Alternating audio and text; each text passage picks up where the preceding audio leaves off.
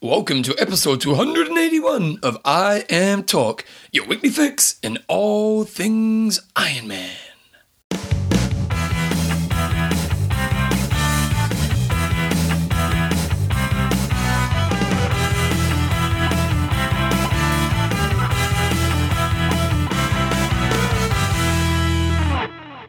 Right, guys, welcome along to episode 281 of I Am Talk with Coach John Newsom and Bevan James Eyles. How you going, mate? I'm very good, Bevan. Why are you very good, John? Because I know why you're really good. guess what? What? It's the Kona Super Special. Oh, it's super special, John. So that's why I'm very good. It's very exciting. Do you know why? Because Why? you've, you've done your homework. I haven't done my homework. Well, you have. Well, no, you haven't, but then you have. It's yes. okay. Because we've got some interviews today. we have so Kona legends. some very. I'm very pleased with the interviews we got today. We've got Paul Huddle coming up. Um, For those of you who don't know who Paul Huddle is, which surely it's hardly any of you, but Paul Huddle is pretty much one of the voices of the sport. Um, he's on competitor radio. Yep. And he's also pretty much been, you know, one of the main media dudes for Ironman Kona's like coverage for the last ever. and just give, I think he gives a really, really good perspective on the day. Um, he's my favourite commentator out of the guys. So Oh, what about Welchie? Sorry. Welchie's pretty good as Yeah, well. no, he, he is. I'm not saying. I'm just saying. I don't have favourites. I'd like them all. I do. I've, Paul's my favourite. I like it when who was who had a bit of a bitch fest last year. Remember two of the chicks did? Oh yeah, that was Paula Newby Fraser and Michellie Jones. Yeah, it? was that a couple of years ago? yeah. That was good. Yes. Yeah. And we've also got Sister Madonna Buder. Yes, who's a legend of the sport. She's she was we've just done the interview and she's aiming to do an Ironman next year at the age of eighty two or eighty three. Something like that. Oldest Ironman finisher in Kona, so we'll have the interview later on the show. We've got a quick up, update for the news coming up. We've got a little bit about what we're going to be doing in Kona, and it's going to pretty much be our show this week. That's it. We've kind of already done the work, haven't we? It's great. We're actually going to be wait. We're waiting for an interview from Jeff from uh, the Triathlon podcast. We're going to be doing that in a second as well. So we may, you may hear a Skype call come through, and we'll stop, and then we'll come back. But anyway, Kona Super Special, John. What do you want to talk about first? So Torsten the Geek has come up with uh, a pretty impressive document in terms of getting uh, his rating report for Kona. He has delivered OTT, John. He has uh, over the top. Over the top. Remember that movie? Yes. Yes, Stallone. Over the top. So we're gonna we're gonna bring this into play a bit more when we're actually in Kona in terms of actually doing our picks and what have you. But um, I'd really encourage you to go on and, and check it out if you're interested. You go to uh, TRR um, rating uh, no try trirating.com. Um, and you can check out Torsten's information there. What he's done, he's basically got all of last year's results on there. Um, he's got all the, the qualifiers from this year, and that's what I was saying to Bevan just before. What's cool about that is if, if you're watching the race and you see somebody's name pop up and you're not familiar with them, you look at Torsten's stuff, you click on there, they've got a link on his surname, it's a PDF document that flicks down that tells you all their results for this year. Do you So know why this is good, John? On race day, if we if we carry like a, we need an iPad. We should buy an iPad for race day, and then I can keep it Uh, if we afterwards. get- If we get lots more, uh, lots more donations. donations in the next Well, week, let's do it. But How the much thing is, yeah, uh, in America, you probably get for like five hundred bucks. oh, that's a possibility. Yeah, I'm just saying. Saying donations Just rolling in, we'll do it. um, but anyway, um, it's going to be great on race day because we can use this to make us look better. That's right. Yeah. Um, and if you just scroll up, just in terms of Torsten's quickly his predictions. Oh, where am I going, John? Maybe we'll go to the index. No, no, no. s- Yeah. Scroll, scroll, scroll. I going down or up? Uh, down, Down, down, down. down, Female winners? Yes. Yes. And Male winners. So he's got his favourites as Andreas Raelert and Marino van And this is based on this year's performances. Yes. He's got based on previous results. Uh, Raelert and Vanhoenacker are the clear favourites for Kona. They have the greatest results this year uh, and produced the two fastest overall times in the Ironman distance throughout the year. One could argue that Crowie should also be included in the favourites as it's tricky to bet against a two time winner with a great pre Kona result and winning the 70.3 championships. However, the latest results in the Ironman distance were not really top notch, only uh, fourth in the place in Kona last year, comparison um, to Raelert and um, Marino. Relatively slow win at Coeur d'Alene, but although we probably feel he took it slow because he knew he had the win. So he's also been hurt by his lack of really fast times, but you still have to put him in the mix. On the female side, on the women's side, there is only one clear favourite, Chrissie Wellington. The only bad result she had was her DNS in Kona last year. She's won all her Ironman races and set another fantastic world time, uh, record time in Roth this year.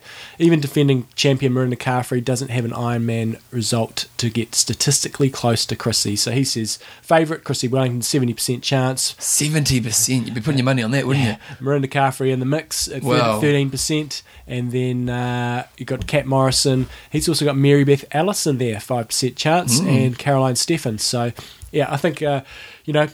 John. Stati- statistically, Statistically, you could be seventy percent right, but there's rumours going around that Chrissie's had a crash. there is. I haven't So we, we got a link. We got a link through from some listener. I can't remember who it was, and I'm sorry I can't give you love right now because I was just kind of pulled up before the show. But um, Chrissie, there's a rumor going around. It was on Everyman Tri now. It's rumor. There's no there's no fact around it. We don't know what's happening in this front. But said rumor buzzing around Boulder, Colorado tonight is three-time world championship um, winner. Chrissie Wellington crashed off a bike today while training in the 2011 Ironman Championship, injuring her elbow and suffering serious road rash. If the rumor is true, the questions are wondering: Is she okay? What happened? And will she be racing the race now? we don't know anything. This is this is on a website, but geez, it'd be disappointing if she missed it again. It would, um, but I think that if if you were to crash, this is probably almost the time to do it because you've done all the training. You basically yeah, now you're, you're not going to lose your key training, are you? After the weekend, you're basically uh, you you know you, you've 12 days out, there's no more key training to come, it's just ticking over. So, as long as it doesn't um, impede her on race day, uh, and if she's fresh and ready to go, I think she'll be absolutely fine. But who knows if you crashes are extremely variable. Uh, and I imagine by the time a lot of you guys listen to this, there's probably some more clarity around it because mm. not everyone listens to it straight after we've released it. So, it's um, it was uh, yes, sorry. But it's exciting times, Bevan. Kona coming up. Um, we'll talk about our sort of plans for the week later on. But the main thing will be that you keep an eye on our Facebook page because that's where we're placing a lot of our updates in terms of where we're going to be. Um, but it's exciting times ahead. Oh, it's, going to be awesome, John. And the thing is, you know, like we got emails from some pros saying, "Oh, we're coming to interview us," and so and we've hooked up some great interviews, haven't we? This year is the year of the woman, Bevan. The year of the woman. because uh, I'm just looking at our lineup and we've got some awesome interviews, and but the majority at this stage are Oh, we have to get some boys. athletes. Yeah, we'll get some boys, but the girls have been a lot more responsive than the boys. Oh, come on, boys. So we've got a, we've got a nice mix. Um, a lot of the feedback we get is uh, you want to hear from age groups as well. So we'll have some dedicated times where we'll be at Lava Java and stuff, where we'll be able to catch up with some of you guys, and, and obviously anybody who qualifies for Kona is a bit of a legend. So Always, you're going to got more of an update on the quiz, Chrissie. This is from Danny Ward, and he's just saying. Um, so uh, uh, somebody actually saw it as an eyewitness, and Chrissie has tweeted that life throws curveballs. The key is to bounce those balls right back. The body is capable of amazing things. I will be on the start line. Thanks to all those who contacted me. Your words are truly are healing, healing my wounds. And plus, at least my skin matches my color of my race kit. Long, short story. Flat tire, cornered, came off, nothing broken, very battered.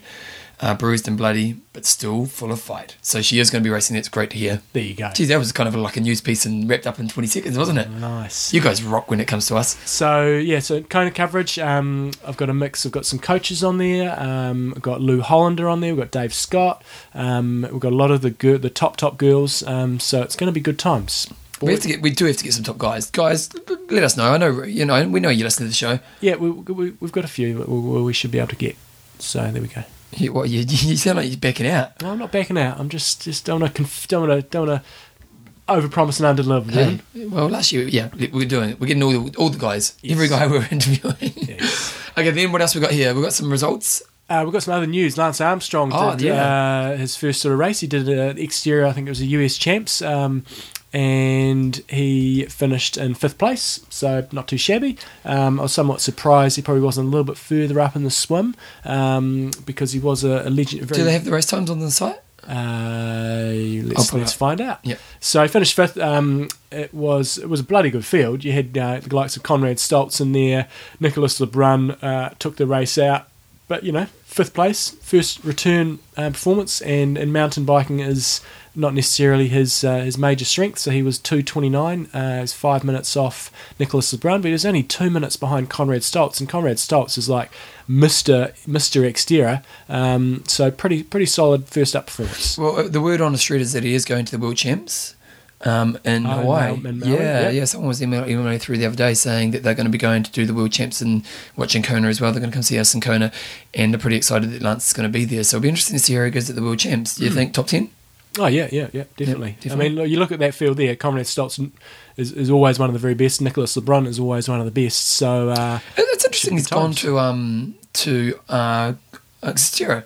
It is. Yeah, like you, you- I know, like he's not going to be an ITU champ or anything, but Mm. it's obviously, you know, you kind of think, well, he's such a strong road cyclist. You want to do a sport that's going to be using, using your advantage. Maybe just having a bit of fun. Just having a bit of a laugh, John. He's having a laugh. So we had the Having a laugh. Having a laugh. Having a laugh. Having a laugh. Uh, we had some races at the weekend. The Chesapeake Man. We haven't got the results up for that. The Red Man. Uh, the results were on the Red Man website, um, and I'm going to pull them up on my computer. Yes, John's going to pull them up. Oh, yes, results here. I've got them on my computer. Um, I'll beat you to it. I'll Okay, here's the it. race. Ready? Go. Go. Come on, Okay, computer. Come on. Come on, computer. Right, the PC is taking it out. Oh, Mark, Ryan won it. Ryan first. Oh, I looked at John's Casey computer. Brown in uh, se- uh, he did 9:48. Casey Brown second in 9:58.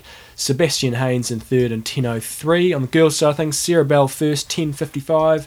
Deborah Battigla uh, in 11:09 and Tracy Sawansky in 11:22. Love your work, team. Love your work. What happened in the the D-Day triathlon, John? No, no results from the D-Day oh, triathlon. okay. What about the Alba man? Alba um, just we've just got the top five here. Uh, Chris Brantz took it out in nine fifty five oh one. Second was Gabrielle Robinato. Third was Bruno Freudenreich. Nice. Bruno Freudenreich. There we go. Love you. What about chicks? Uh, no chicks. It's just got like a little Twitter updates. No chicks race. That's right. What about yeah? What is it? Does it say woman? Yeah, that's a seventy point seventy uh, Ah, half distance. So the okay. winner of the half, half distance was Michelle Parsons. There you go. Just give some love to the woman. Okay, Lewis sent us through about the uh, the Grand Columbian. And I do apologise, Lewis, because I tried looking for the results. What was interesting No, it was because remember last week I didn't really try that hard. Yeah, well, I tried a bit harder and had tried to have a look through, and they've got so many different races. Yeah, I couldn't really figure yeah. it out. But what was interesting about that? So well done to everybody who did the um, the Great Columbian. But what he was interesting, they had a half and an Olympic, and they had a foot an Ironman. Plus, they had an Iron Plus where you did a 5k swim, a 200k bike, and a bit over 50k run on a challenging course. Independent race in support of communities. So if you're looking for just that little bit extra, if Ironman's just not quite hard enough for you, maybe look at checking out the Grand Columbian next year. I'd be fascinated to see if that actually appealed. Like, did they get many people who actually did that race? I like the kind of the you know five two hundred and fifty. It's quite a nice number. It's Yeah. um, a li- little bit longer. Um, I, I quite like it too. Do you think you do well at it? Do you think you do better at that than what you would in Ironman? Uh, it's all it's pretty much a pro rata sort of split, isn't it? You get a little bit extra on the, you know, the, I suppose the extra swim. You know, you're looking at an extra fifteen minutes or so in the swim. Um, on the bike, you're looking at an extra, I don't know, forty minutes or so on the bike. And the run, you're looking at an extra eight k. So five eight forty. Yeah, it's, it's pretty even. Okay, I'd, I'd be the same. you'd be the same. Same, So you same. win it as well. I'd, I'd take it out. Yeah, yeah, of course, no denying it. Coming up this weekend, team, we've got Challenge Barcelona coming along, and to be honest, it's very exciting because Kevin Brock emailed us through saying John and Bev pretty excited about it because he's racing and he, he wants a shout out on the show. There you so go. there you go, Kevin Brock. There's your shout out, mate. Just giving you the love. 1100 athletes uh, racing there. Uh, they also have the- Eleven hundred. which is good Nice. challenge race. Um, Is this just in the? You want to click on that link? Do you want me to click on That's what I was pointing at the link Oh. for. So it's pointing at it going. Our communication is strong. I tell you, Um, we're like Jedi warriors. obviously, you know the the pro side of field. It's a weak field, Bevan. It's a weak field. No, say that it's a strong time. field, John. It's a strong. Obviously, you've got no, none of the. Um, Why don't we just say it's a second tier instead of saying week? if you can go 100 there, then that'll be great. Um, it's yeah, yeah, it's it's good. It's it's great this time of the year that the guys that aren't going to Kona are going to have a good crack. Um, you've got guys like girls like Erika Csomor, you've got Eva Dollinger, um, you've also got Stephen Bayliss racing there, so it's a pretty sizable. Bayliss has been racing a lot recently. He's got he's got a family support now. That's true. Wife- yeah. wifey's not out yeah, there doing She's it. not earning the cash. Come on, Bayliss. Um, Big result. And I guess one guy who's got a bit to prove there is Marcel Zamora Perez. Uh, and I think I told you the story about uh, he raced at the when we were in Embrun and the Embrun Man, and he was leading big money race, and then he got disqualified for dropping a uh, for dropping a wrapper or dropping his Oh, jacket you or didn't something. tell us. So he's leading. Like this is a twenty. I think it was twenty thousand euros for first place. He's leading. I can't remember how much of a lead he had. He's had a pretty crappy year, and they have this rule over there that you can you're not allowed to drop any rubbish anywhere on the course. Kind of fair enough. But, yeah, but, come on. uh, and, and he, it, I I don't know exactly what happened, but I heard that he dropped a jacket. Um, and On purpose, obviously. Yeah, I'm not sure if he dropped it to supporter or whatever, but he dropped it, and boom, out comes the red card, disqualified, disqualifying the leader of the race. That's, that's fascinating, isn't it? Because remember, Erin Baker got disqualified from winning an Ironman because she took water outside assistance. Yes. What happened there? That's basically what happened. Really? And uh, Because that was very like I, this is when I was a kid and I even heard about that. Yeah, no, and that- I didn't I had no interest in that was an extremely dodgy call because I asked Scott about it and he said, you know, it was ridiculously hot. Everybody was getting water from all over the place. Oh really? And, so uh, really hot day. Everyone's struggling. Everyone's basically grabbing water from anywhere. Mm-hmm. She grabbed some water and dis- disqualify her. Yeah. Damn Frenchies. Damn you Frenchies. Oh, was it was it Nice? Was it? Yeah, yeah. Oh really? Oh, was that it- was the big event, wasn't it? I'm pretty sure it was Nice. It was either Nice or Avignon or something. But yeah, it was uh, it was it was a big deal. Yeah, she would have. So, been, mate, and, and Erin wouldn't have said much. No. So I, I guess Marcel Zamora Perez and, and I saw her the other day. She, she she was does riding past better. my house. She does a better riding now. Yeah, she's. But anyway, back to the race, Bevan. Well, no, because I love it when Erin rides past because people won't know how much of a legend she is. Mm. You know, like you know, like she's riding up the road and people may be riding past her or with her or behind her, and they don't really understand that this woman they're riding next to is one of the most amazing athletes that New Zealand's ever had. Oh, totally. Yeah, like it's phenomenal. Yes. So good luck to all you guys racing Challenge Barcelona. I guess you'll be trying to. Oh no, Kona's the weekend after, so you'll be able to kick back, relax, and then you've got Kona next weekend. This may be the shortest news we've ever done. It was like intentional. In the last few years, mate, we've been doing like half an hour, fifteen minutes, and we're wrapped up. Yeah, but we've got an hour of interviews coming up, Bevan. Okay, okay, then let's So- do a sponsor then. Coffeesofhawaii.com. Okay, John, tell me what's happening. So, Are, are we doing a Kona update here? what do you mean? Well, we're talking about what we're doing Kona with coffee. Uh, well, we come out to the coffee boat Yeah. on Coffees of Hawaii. So that goes out each morning. They sail out at uh, six thirty in the morning. So they're basically set up there by sort of quarter to seven, seven at the latest. What time are we going to go? Uh, we've got to get there at six thirty to get all our stuff on there. Oh, That's what we did really? last time. You- You're awake at that time in the morning. It's so light over there, and you've been sweating in your bed. It's so moisture, moisture, so moisture ridden. Speak for yourself, because we love endurance sports travel. They're amazing, but we didn't have aircon, did we? No, we're fans. but they don't have aircon a lot over there, oh, do yeah, they? no, they don't. What's no. all that about? Yeah. And John and I were sweating like two the dogs that we are. But anyway, Coffees of Hawaii, they'll have the boat out there. But as we sort of talked about last week, if you do want to get some Kona coffee, um, you can order it online and, and you put under there. If you're uh, heading to Kona and you're going to be going to Kona and you want to jump on the boat and you want to get the Kona experience, order your coffee now. You turn up to coffee and you put um, you put Kona delivery in there, and they'll roast it the week before the race and bring it along with us. so it's uh, going to be nice and fresh. Yeah, and it'll go to the coffee stand at Alii Drive, which is outside the Basil's Pizza Place. And also, just a reminder, you've got the uh, Chrissie Chrissie Coffee. coffee. And if you put the promo code in SMILES at the checkout, you save 20% and you spend over $50 and shipping is free if you're not going over to Kona. So check, check, check it out. When you're smiling. Wonder if Chrissie's smiling now. You know what? Chrissie will. Chrissie's hon- honestly, from the first time we ever interviewed her, although Chrissie, you promised us an interview this year. What's happening? What happened there? You keep asking, how many times do I have to tell you? But you, I know, I always, you know me, I don't listen. yeah. Just goes one ear out the other. But she, she shuts it down a couple of weeks out from Kona. no, but we were going to do one a few months ago. Remember? Yeah, but that didn't come through. You're making Chrissie look bad now. we are the voice of Iron Man. You're making Chrissie look bad. There you go, Bevan. Now we're not going to get No, any no, because no, making her Chrissie. Chrissie rocks, and uh, I guarantee she'll have the best attitude coming into this race, even after a crash this morning. Okay. She'll be sensational because that's Chrissie. You know, seventy percent chance. It was interesting looking at Thorsten's thing. So if you look at what he gave Chrissie, Torsten. Thorsten, Thorsten, Thorsten. He's given her a 70% chance. Whoa, he's given a Raelert a 30% chance, which is still pretty high in the men's field. He's a clear. He's definitely the clear Yeah, favourite. 30%? Yeah, yeah, yeah, yeah. Uh, Marino's coming in at 25, then he's got Crowe at 8, Nico at 8, um, O'Donnell at 7, and Henning at 7. We haven't spoken of Henning much this year, have we? I popped him an email. He said he, he can. Uh, we, can- we can pop him an email when we get over there, and we'll see what we can do. So Great. There you go. What about Alexander? Uh, I haven't I haven't contacted Crow because uh, we've already had a couple of interviews with him, you know, and uh, I figure let's spread the love. I want to try to get some new voices out. Do you reckon we can get Raelert? Uh, I've been in contact with uh, Kris Gemmell, who's uh, good mates with him, and he's trying to hook it up. For Yeah, it'd be good to get Raelert. Would be good. Long shot. I mean, you can't imagine how much pre- coverage the Germans you know, must be do putting. you know what we him. should do this year, John? Is, What? Well, we should because they have the media um, interviews, and we don't really set up mics or anything. But maybe we should put one of our mics on the media table, Yeah, yeah. and then just have uh, do like a cut section of what the top pros are talking about in their media interviews. That's a great job for you to do. there you go. You know what? I think that's fair enough because you've been doing lots of work behind the scenes for as, interviews. as I said to um, when we talked to Paul Huddle, those those media briefings are pretty crap. But so we've got to spice this up. That is a big job. We've got to come up. On D- the, on John, John, over, we John. can some questions. John, last time Did you ask any questions? No, and, I'm, And who did? But you did. That's, Yes. This year we're experienced campaigners. So right, hold on, hold on. I went Bevan Eyles from I Am Talk. No, this is your chance, listeners.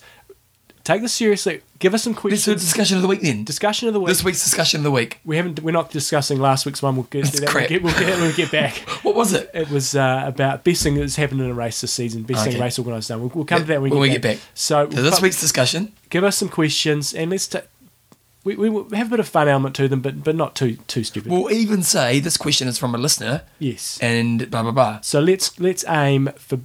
We each try to do two questions. Okay, so you guys put the questions in. We get to choose. Yeah, yeah, yeah. yeah. Okay, okay, okay. So you put the questions in, and we'll, we'll put the two best questions each, and we have to get up. And John, you have to get up and be a man this No time. problem Because you got all shy. I did. You got all shy and a bit intimate. You do feel like a dork when you stand up. Ah.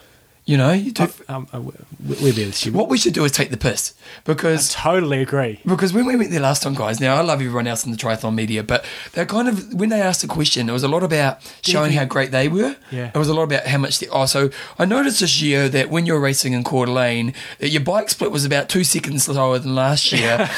and I noticed that the wind factor didn't really counter for that. So tell me, what do you think about the sea here? You know, it was kind of, it just kind of went nowhere. Oh. And so I think maybe we should take the piss a little bit. We definitely should. Okay. Line We, we talk about game, but then we'll get in the room, we'll get all shy again. No, no, we're doing it. Okay, so the two best questions, John will have two, I'll have two. You guys put them in this week's discussion of the week, and we'll put them on in the interview. Nice. Okay, John. So anyway, back to what were we talking about? Right. Coffees of why? Coffees of Hawaii. Check it out. Get your Chrissie coffee. If you're going to Kona, get it all ordered and you get free stuff over there. And then we'll see you out there on the coffee boat. Right. First interview coming up. We've got Paul Huddle. Uh, really. Oh, I thought we were going to Lady Madonna. You've got. Well, no, Paul Huddle's going to. Okay, check it out. Uh, we one thing with the sound quality in this interview, um, we're slowly working towards how we make the Skype interviews better. And, and admittedly, Tom from Marathon Talks helped me out quite a lot on this one. So go Marathon Talk, you rock. Um, and we actually discovered for the second interview today a better way of doing our side of the sound, which for Lady Madonna is great, but for this interview it kind of dies out a little bit at the end. So um, from pretty much from this show forward, our Skype interviews will be heaps better, which is great. But uh, there is a little bit of our sound quality that goes a bit poor towards the end of this interview. But other than that, Paul Huddle, So, Paul Huddle. Man legend. I'm a legend, voice legend, and uh, just brings a really good attitude to our sport. I think. He is a bit of a character, eh? Nice. Here we go. He's kind of going to give you shit, wouldn't he? Oh yeah. In a nice way, but Yeah. yeah, yeah. yeah. Okay, here's Paul Huddle, legend Paul Huddle. Rightio, we're ready to rumble, mate. Cool. Right, guest number one in our Kona, Legend. Kona Super Sport build up. Super sport build up. For triathlon sport build up. He's a man that uh, most of you will be familiar with. He's uh, been co host on competitor radio for a long time. He's one of the um, first guys really to get into online coaching, multisports.com. He's also been one of the main faces on the Ironman live coverage each year. And um, one thing that he doesn't get a huge amount of coverage for. Um, for, for, for perhaps new people to the sport is his uh, triathlon career, which was very, very successful. So it's, uh, it's Paul Huddle. So welcome along to the show, Paul. All right, thanks, guys. Thanks for having me. Hey, um, uh, as I alluded to there, you know, your, your triathlon career, um, well, you, you're known these days more as a, as a bit of a voice of triathlon, but your triathlon career was pretty successful. I mean, you had uh, some top tens in Kona. You, um, Melina was telling me you won Ironman uh, Japan, and uh, and you know, you, you had a really successful career. Is it? You, you seem fairly modest in some of your achievements. We don't we don't hear about them a lot on, on the coverage we see online and and on the uh, Ironman coverage. Uh, I don't really consider it that successful. I mean, it was I felt pretty mediocre as a as a professional. Um, I think I had three three whole years out of the ten I was racing where I didn't have to come back to a job every winter. Yeah. So you know, it, yeah. I mean, I was you know I was happy to have had the opportunity and to have had the limited success that I did, but I was in in no way. I don't think a um, a success on the on a par with someone who is making a living at it. You know, like my wife, perhaps. Yeah. but and was that did you was that you just didn't feel you had the talent, or did you um, feel in hindsight whether you train? I mean, the rumours were you spent a lot of time training with Mark Allen. I mean, was it just difficult back then to, to make it as a, as a pro? No, it, you know, it was nothing other than than probably talent. I mean, I worked as hard as I felt like you possibly could to uh, maximize my potential, and I feel like I, I did that. Yeah, of course. I think anybody who's ever done anything like that for any length of time will look back and see some of the mistakes that they might have made or things they might have done differently. But on the whole, I, you know, I did what I did, and I, um, you know, it, it, you can't really sit there and go. Oh, and, and the reason I did race um, and pursue the sport as a career was exactly that I did not want to become 48 years old like I am now and look back and say I could have done this and I could have done that. It was very clear. It's very clear to me now what I was able to do and what I was, and I feel like I did that. Mm. So, so, I suppose then, how did you lead into being, you know, an athlete, leading into more becoming the main media dude or one of the main media dudes within the sport? Um, I'm a really great volunteer, and I don't ask money. um, I think you um, you evolve. I mean, I you know, my parents would love it if I had become a doctor or a lawyer or even a fireman, policeman, whatever. Um, but I was very enamored with endurance sports, and that's sort of the path I chose. So it naturally led to um, the group of friends that I connected with, and that led to the business opportunities in camps. You know, early on with uh, Paula Newby Fraser, John Duke, and John Howard, and then later on with Rock and Heather. And that led to a coaching business and led to our online coaching business with Rock and bringing everything into multi sports. And then along the way, because you have passion for it, you um, someone asked me to write a few things, so I started doing a little bit of writing for the magazine.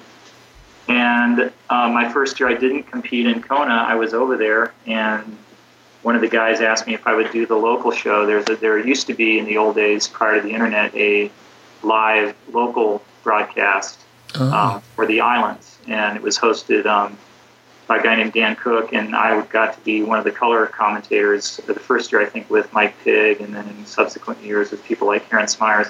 And that just led to uh, being involved with the live webcast. And that's always been, it's just been sort of um, a tri geek stream, you know, because you get to sort of sit there and follow the best event in the sport and, uh, and talk about it.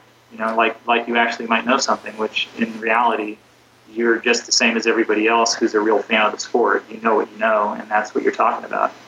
So with the with the live coverage, you, you, as a professional that you are, you led nicely into that, and that was sort of my next point on my, my list here was. Um, you know, Bevan and I, we sit here and we've just got a couple of computers in front of us. And um, I, I, know with, with other sports, you know, they're getting fed all sorts of information and, and drip they've got a screen to their left, a screen to their right, getting um, computers in front of them with all the information coming out. What's that live coverage like for you guys? And and you, you know you pull it off fantastically well um, on the day, but how does it sort of work? You know, have you got people in the back telling you all the stuff? How does it go? Yeah, you know, it's probably not as um, not as uh, what would you call it, far-reaching and um, comprehensive as you might think. It certainly has gotten a lot better over the years, and and that was always one of um, not just my frustrations, but I think a frustration of everybody on the team is you're only able to convey the information you're given. Mm. Uh, so it, it can become frustrating for the people viewing and for you, you know, trying to provide the information to everybody.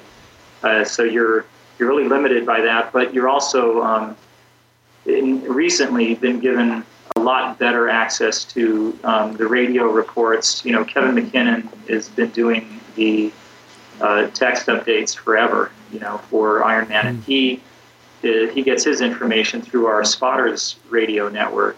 And so a lot of times we're relying, we have a radio that, you know, one of our assistants is listening to. And then now lately we're getting a lot better coverage just simply by the live feed that you get on the cameras. We're watching the same feed that everyone's watching online and just making comment on it in addition to hopefully getting information from spotters and the folks who are getting the splits, and even just you know friends who are out on the course. Who you know, I occasionally I will just tell Rock, you know, please, you know, if you're out on the course, just give us a, a beep on the radio because he'll be done with the swim and can get out there and start to get stuff that we might not have otherwise received. But it really is just a mishmash and a conglomeration of multiple sources and that's one of the hardest things after the race is to see some of the negative comments about the um, the the webcast or the broadcast, and people are very you know everyone is an expert after the fact, but the Yeah. doing it, you don't. You get what you get, and you're trying to give the best information. We're always hesitant when we hear that so and so has flatted or so and so has gotten a penalty.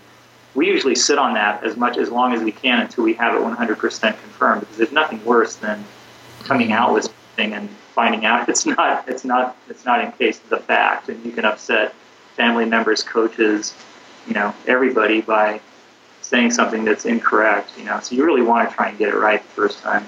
One, one thing about you, Paul, is that you always come across as a bit of a character. You always seem to be quite fun and kind of out there. And I suppose, if, if, do you kind of have a philosophy around what you bring to, you know, being someone in the media who's representing the sport?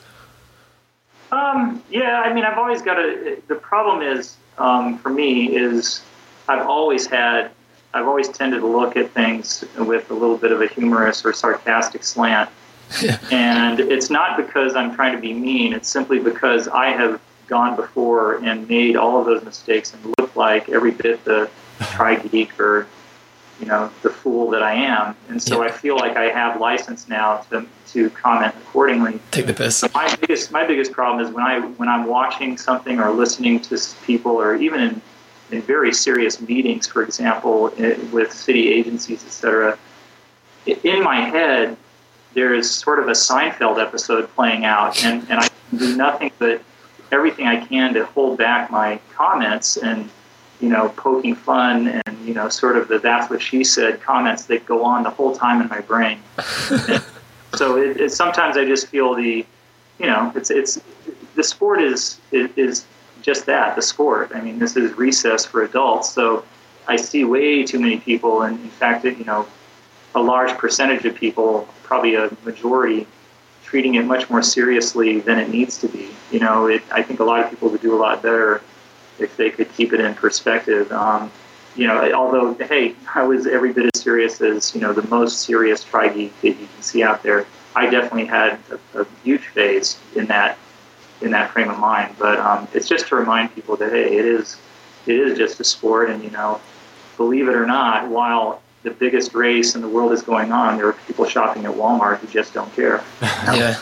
That's one of our challenges this this year, Bevan. To shop at Walmart. No, to shop at Walmart. and also when we're in the, the pro press conference, we've got to try to spice it up a little Spice bit. it up with a Man, humour. Some of those questions people ask are just outrageous, so it's our challenge. I challenge. suppose one other question, just more on the live coverage. What would have been probably the biggest highlights for you over the years when it comes to live coverage?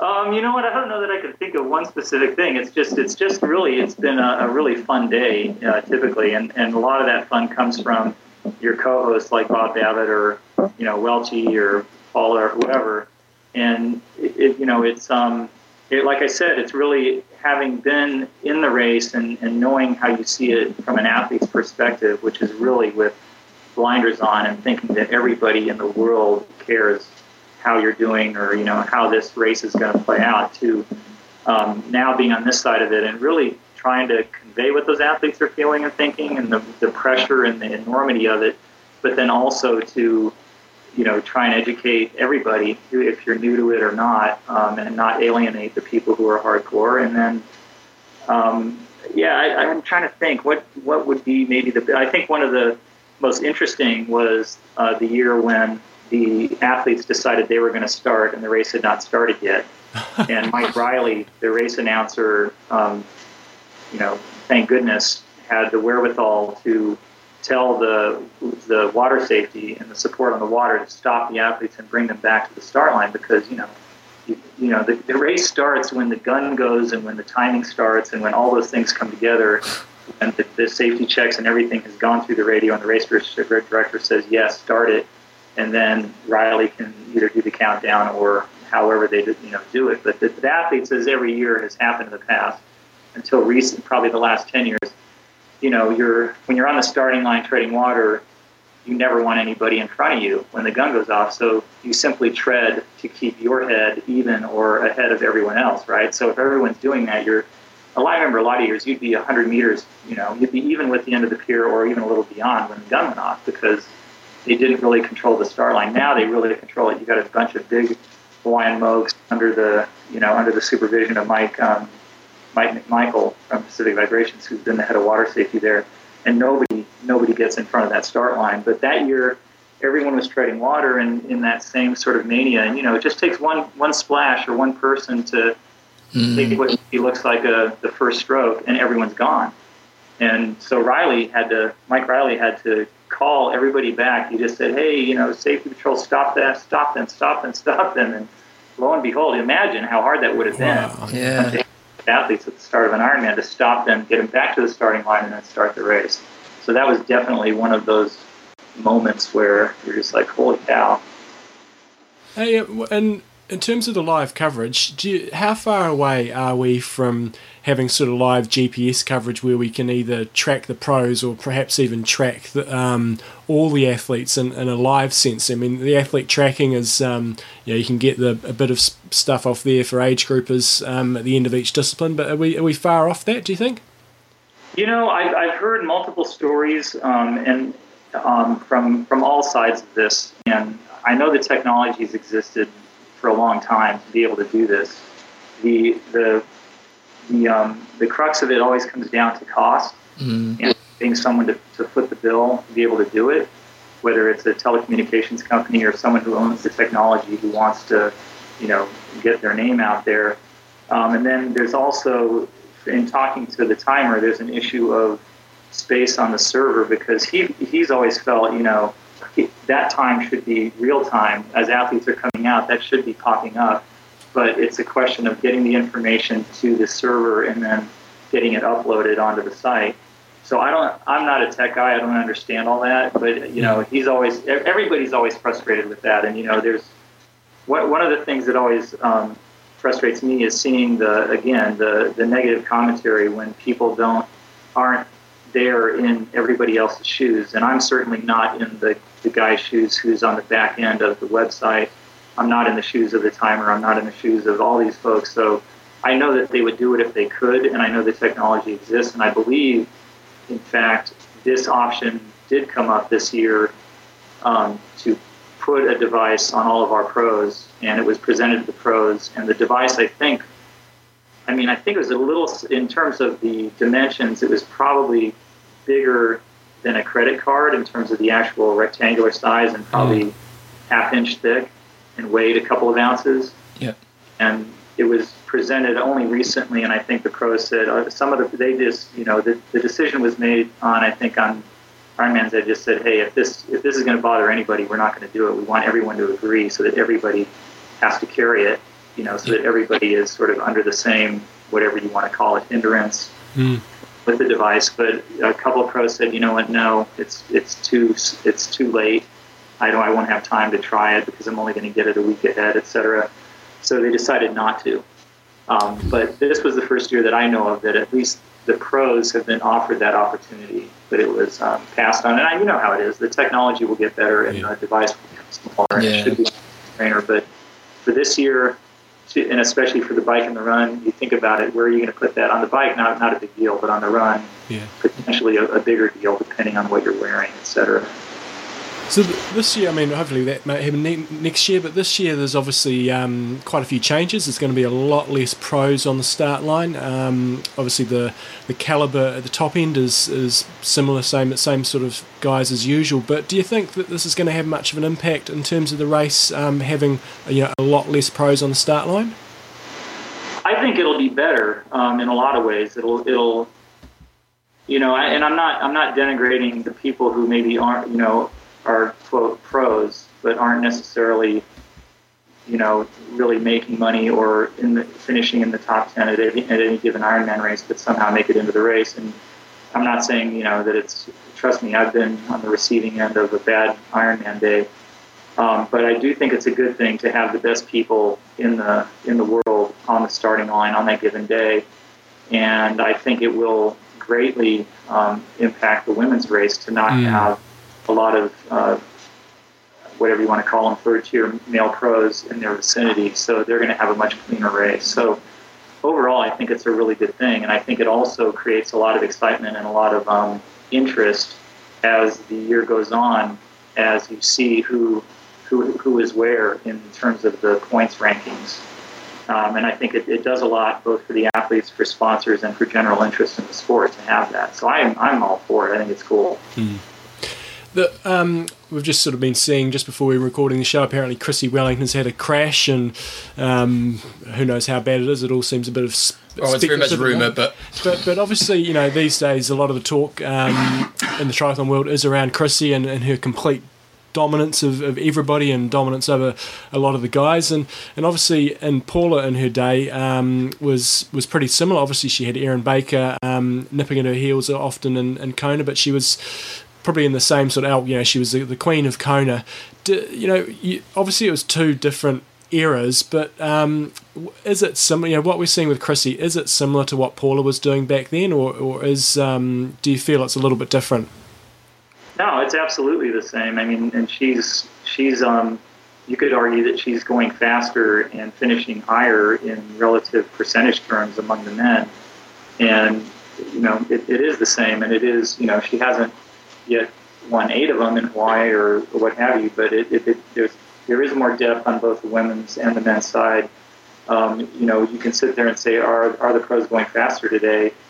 and a lot of people will say yes, and others will say no. But I think in Chrissie's case, it's it's um, it's very clear she's going faster than any woman has gone before, mm-hmm. um, consistently across the board. So it's it's it can be nothing but good for the sport, um, and I think it can be nothing. I think what Paula did in '89 um, was push the men's performances up all across the board in the, in the years to come because it, when she finished was it 88? I can't even remember now. That's how old I'm getting. Um, but when she finished 11, trust me, there, I was included in that group of, of guys who were like, you know what, this is this is not going to happen again. I'm not having a woman finish in front of me. right? It's like so.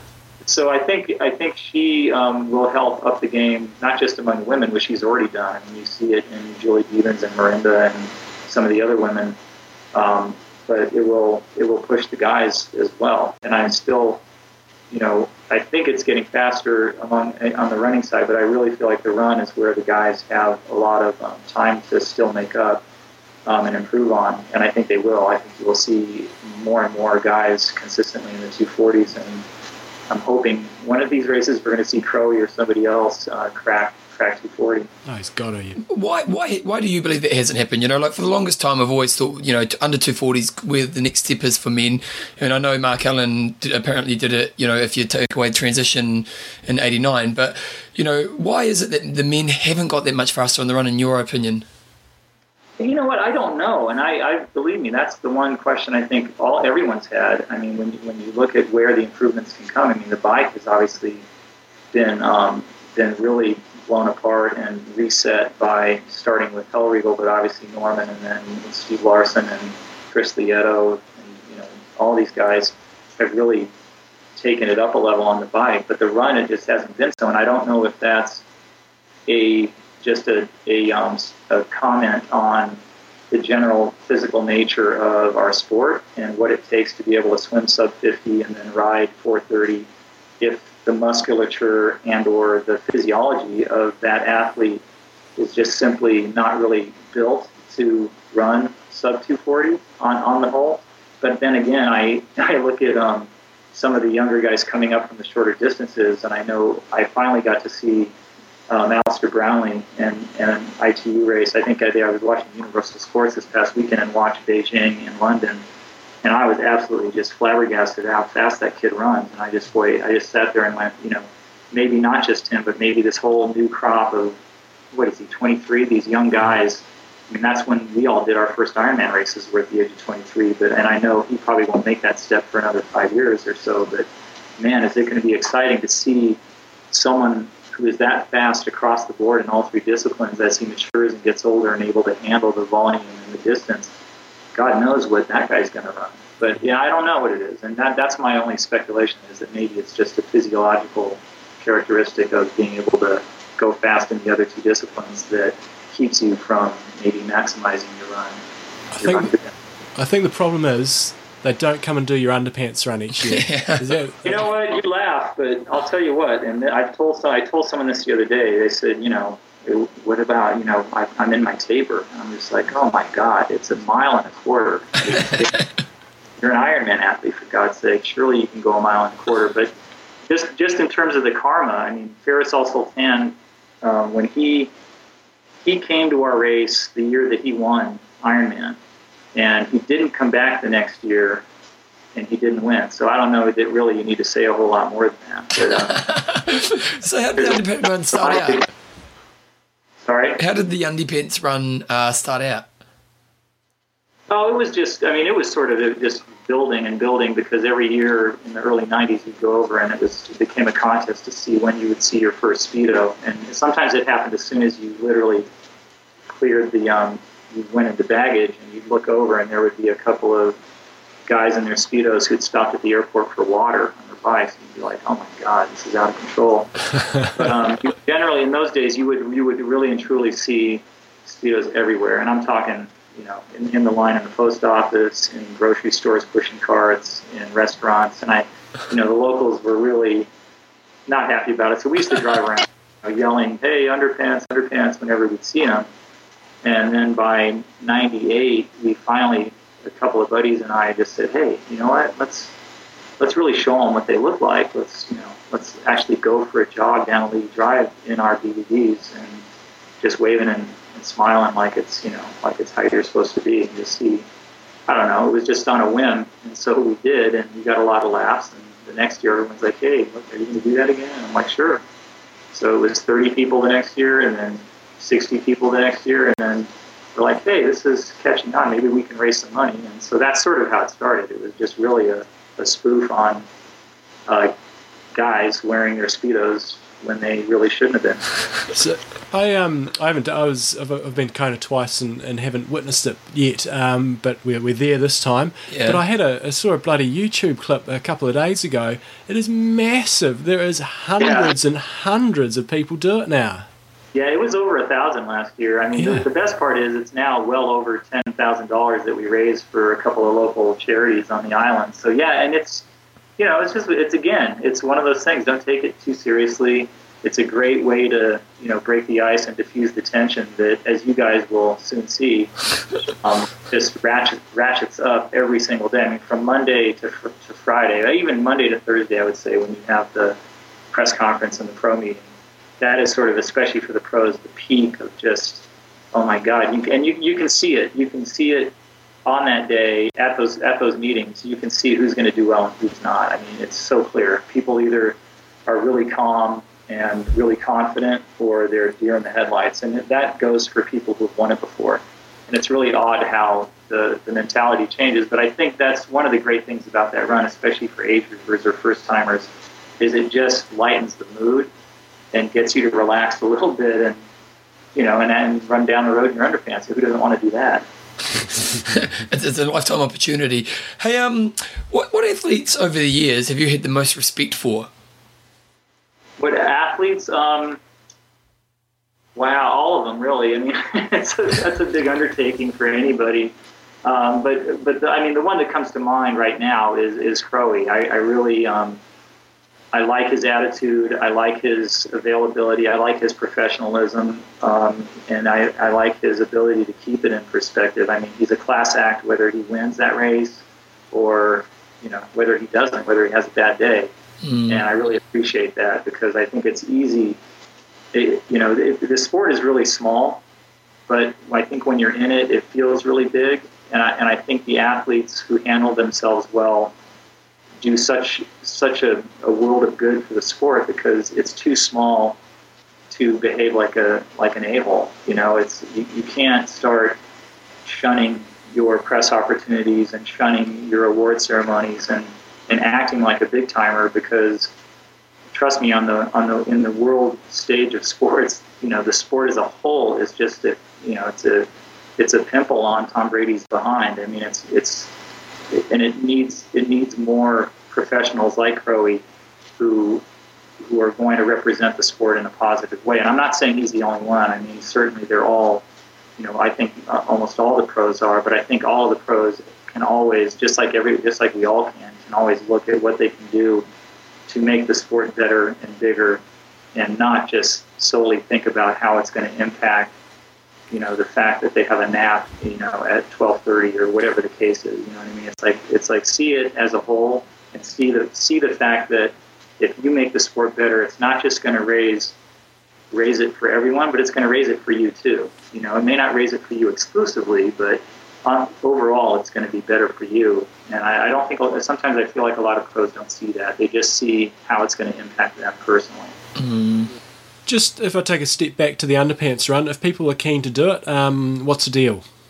Oh, you, you have to just show up and run. I mean, there's no. Everyone asks that. Well, how do I enter? It's like, well, you show up at 8 a.m., drop your pants, and off with everyone else. But the um, the fundraising aspect is we um, through through a variety of sponsors have underpants, sort of you want to call it branded, um, branded hats and T-shirts and um, some raffles. And all we ask is that you make a donation, whatever you can afford. I mean, I think we asked twenty dollars for a hat or a T-shirt, or thirty for both. And then I think Roch's going to have raffle tickets. We're raffling off on some cool prizes like Garmin um, Garmin GPS devices. We have Cannondale is donating a bicycle, and of course the bicycle is Underpants branded. The cool thing about the bike is if you win the raffle for the bike, you actually get to lead the run on the bike with a megaphone. So nice. nice. yeah, you guys are like, God, we're going to buy a lot of raffles. and, and it's, is it start at the pier or is it start at the King Kamehameha Hotel? No, no. It starts. It starts at, a, at the. Well, I'll give you the intersection is Likana Lane, L-I-K-A-N-A, Likana Lane and Alii Drive. And I know everyone's going where, but really it's pretty simple. If you walk from the pier back towards town along that seawall, when that seawall ends, it's literally across the street from that. Okay. Cool. So that's that intersection, and there's a store there called Pacific Vibrations, and it all starts and finishes right there. Nice. What um, where do you see the sport going? You know, like uh, it's, it's, it seems to be that you know the first kind of fifteen years it was, it was very kind of niche, and then the last kind of ten years it's kind of become this big thing. Where do you see it being in maybe another 10, 15 years from now? You know, that's a great question, and I I don't know anyone who, who truly knows the answer to that. But it's it's nice to see that the sport is so healthy right now and that Ironman in particular has really taken the lead on in a lot of ways and in, in a lot of um, aspects, not just um, in I think in I think in innovating in you know what you're seeing right now with the pros and the point system and the the money and the number of races where you can make money, um, both you know in our country but nation but worldwide. Um, so you know, I, I, a lot of people say, "Oh, this and that." It's not like the old days. It's, it's like, come on, you know, don't be such a stick in the mud. It's, of course, it's not like the old days. It's not the old days anymore, and and it's great to see that it's not the old days anymore, where you literally only had seven Ironman races and you didn't even have one in the continental U.S. I mean, when I hear the whining that goes on, I just want to go, "Oh, you're killing me!" You know, it's it's actually so much better in every way now than it ever was in terms of event organization, quality control, you know, the way the events are run. Um, and, I, and I think, you know, the, the new CEO has a lot of passion for this sport, and I think you're going to see even even bigger, you know, not necessarily bigger changes, but even better changes coming. So it's um, it's a really exciting time. I don't think I don't think you can project 15 years down the road, but I would say for the next five years, it certainly looks to me like it's incredibly healthy. And um, as much as everybody thinks Ironman is the big bad wolf, I mean, from what I've seen, and the you know we've Roch and I have had the opportunity to be on the front end of a lot of first time Ironman events in communities who had no idea what a triathlon was, let alone an Ironman.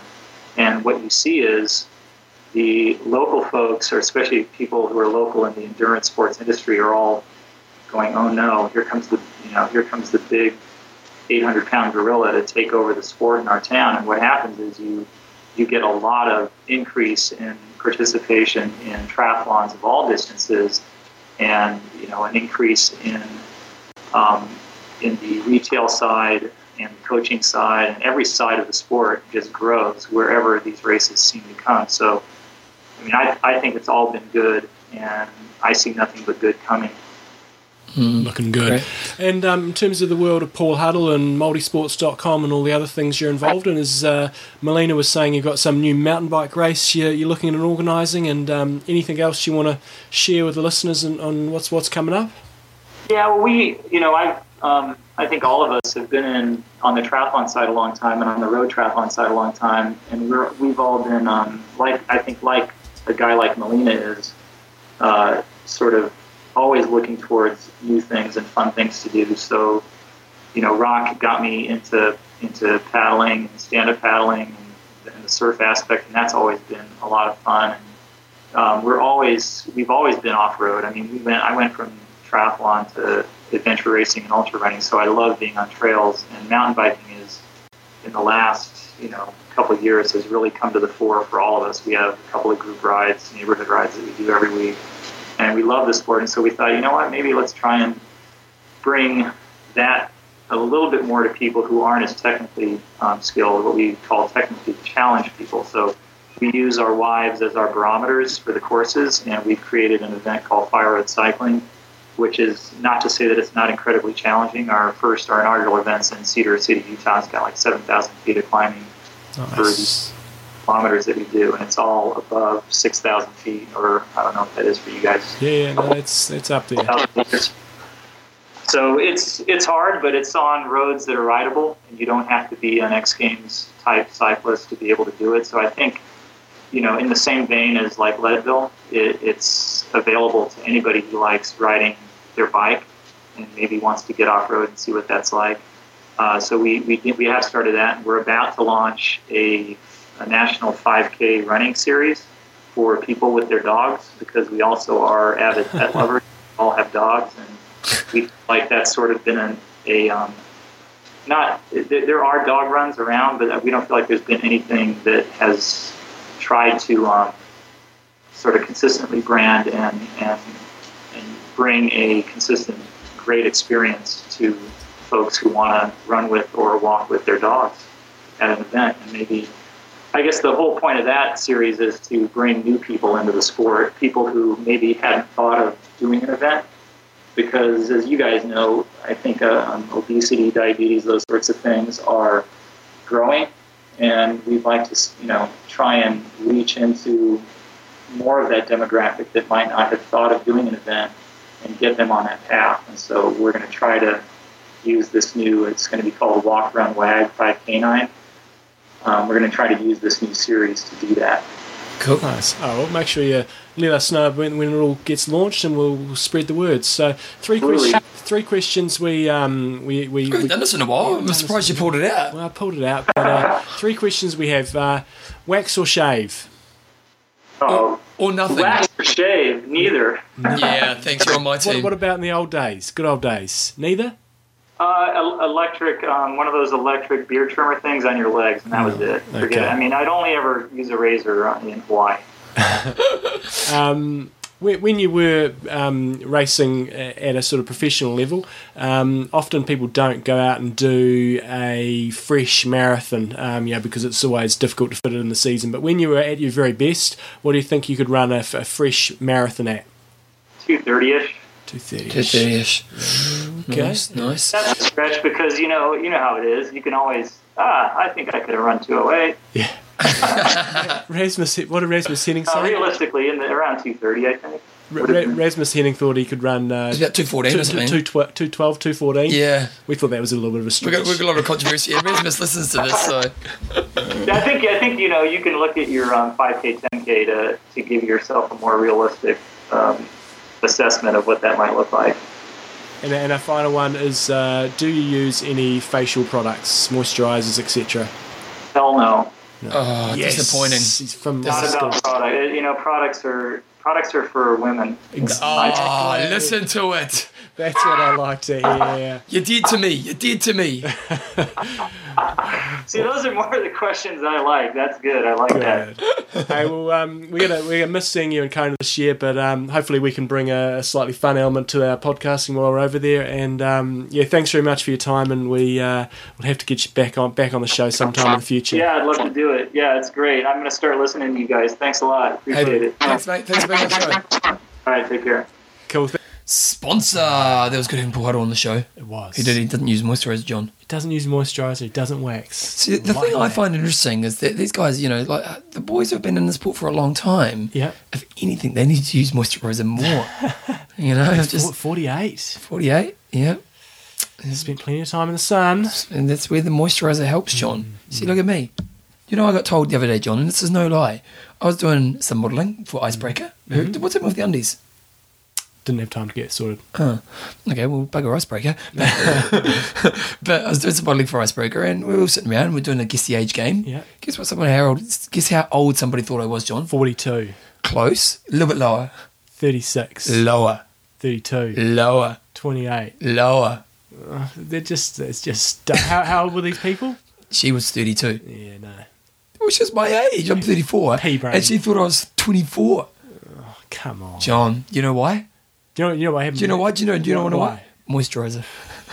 Tell you what happened to me yesterday. I was uh, I was doing my little hill reps up Heckthorn down Dyer's Oh, you Pass. should pop in. I, well, I almost did pop in, bloody coming down the hill, and uh, almost well, didn't almost, but it was a fair way off crashing into the back of a bus. And you look like Jim Carrey in some new movie about penguins. Oh, Mr. Popper's Penguins. Yeah, it was on the back of the bus. I was like, "Holy crap! There's I'm Bevan. going to crash into Bevan on the back of the bus." Well, you okay? Tell you what to do.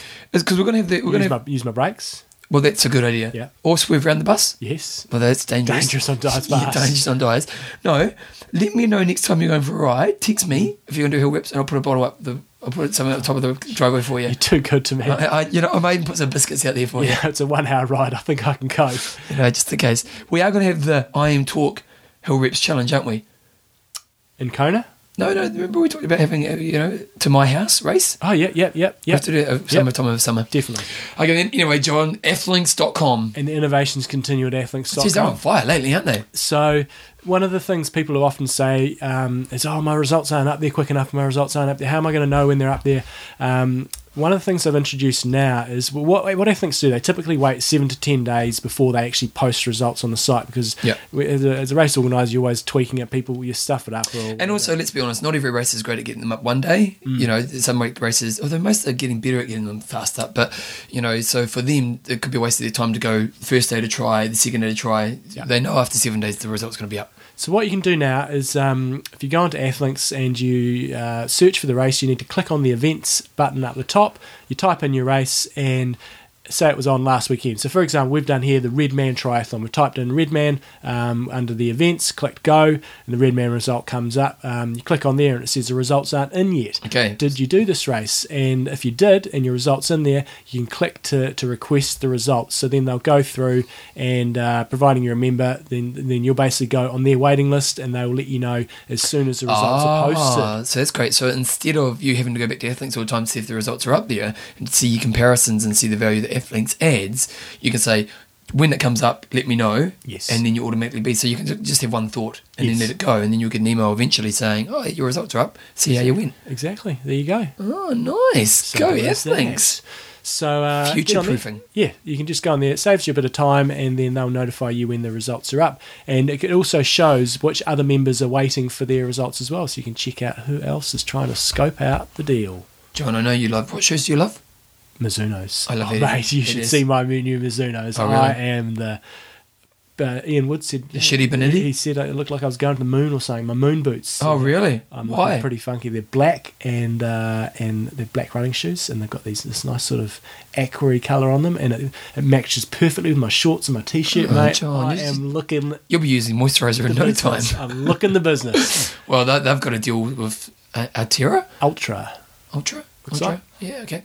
Um, and these are some shoes. So again, go to Athlinks. There's always some kind of deal on the front page as well. So you can get some deals with the relationships they're building with companies out there, and you can find out some deals.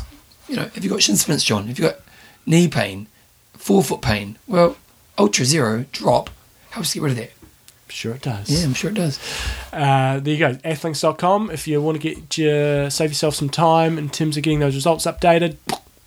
Oh, got Jeff new Smith maybe online. So we, we, we've got um interview with Lady Madonna coming up now. For those you don't know, Lay, Sister Madonna. oh, you know what? I've I'm- screwed myself. I'm going to get a stick because I've called her Lady. Ma- a Do you know why I've called her Lady Madonna? This is a song with Lady the Beatles Madonna. were song Lady Madonna. Do you know that song? No, I don't. Don't know that. It's the No. Beatles. Sorry, wasn't around in the What's your- 60s, 70s. What's your favourite Beatles song? Um, that's a good point. It's a good question. Uh, come back to me on that. Really? Yeah, yeah. So I this- don't think that jumps out. I mean, I, I do like a lot of the Beatles stuff, but nothing jumps. out. Bevan, what's yours? I do like Fool on the Who. Okay. Fool on the Who. I don't remember where it goes. I love it. Okay. And the Walrus. Yeah, that's a good one. The Walrus. Yeah. Yep. Sergeant Pepper's. Um, the who the news today. Yeah. Nice. So I'm going to get a stick. You're gonna beat and, me and. I'm just going to sit there and I'm going to whack you on the head. if you, uh, if we have no, we have a, a shared stick. You can whack me on the head as well. What, what for? I don't, I don't, I don't for, know. for, for, making repeated, Oh, for repeated errors. Sister Madonna. Repeated errors. It's a whack on the head. violence doesn't help. You encourage the behaviour you want, not the one you beat people up. Your kids, are, your kids are in for a hard night. Rule with an iron fist. So here's Sister Madonna, and she's going to sing "Lady from Madonna" for Yes. us. Here we go. Here's Sister Madonna. Right, uh, guest number two today is um, really is one of the icons of the sport. Um, for for most of you, you've seen the NBC coverage year on year, and often one person that is highlighted is Sister Madonna Buder, who. Uh, at an age where a lot of us um, perhaps maybe think that triathlon might not be the thing you do, she's still out there cranking it. She's uh, sometimes has the, the grim reaper on her heels um, in terms of the time cut-offs in some years, um, but been really, I think, an inspiration for a lot of us uh, out there. Um, for for the Oh, serious yeah. athletes and, and for just getting people involved, um, just showing the courage that she has out there every time racing. So, um, welcome to the show, sister. Thank you. Thank you. Uh, uh, tell us a bit about your, your background because I you know I, I read that you your first um, triathlons were sort of in the early '80s and I think your first Kona Uh, from, my, from yeah, my first triathlon was in '82, uh, which would have made me 52, yeah and um, this was before the introduction of wetsuits, even. so we have come a long, long way, technology wise, but I'm not so much sure as fun wise. yeah Oh, really? So you feel over the years it's lost a bit of its fun factor? Yes, it has lost its charisma as far as I'm concerned. At least the Ironman distances have, and there are very few uh, shorter races that have their own familiar flavor anymore because they're all being bought up by a corporation, which has no face. So you know. We we're just turning into lab rats. That's all it is. Really? So we're a you- you- commodity for a business. So you feel you've you've become a bit despondent about um, the direction of the sport? I'm sorry, I didn't catch the question. You have become a bit despondent about the direction of the sport. Yes, yes, yes. Unfortunately, uh, and I don't think it's just my age that I'm getting ho hum about the whole thing, but it certainly has lost its uh, spontaneity and uh, the creative um, uh, uh, pursuits that uh, each race had in its own rights. Um, it, it just kind of become sanitized, if you will. Yeah. so it's almost like the standardization of the sport has made it lose its kind of kind of appeal. Yes, but you see, the new people coming in have nothing to compare it to. Mm. So I probably sound like sour grapes because I come from so far back where it originated, and it, it just had an entirely different different flavor.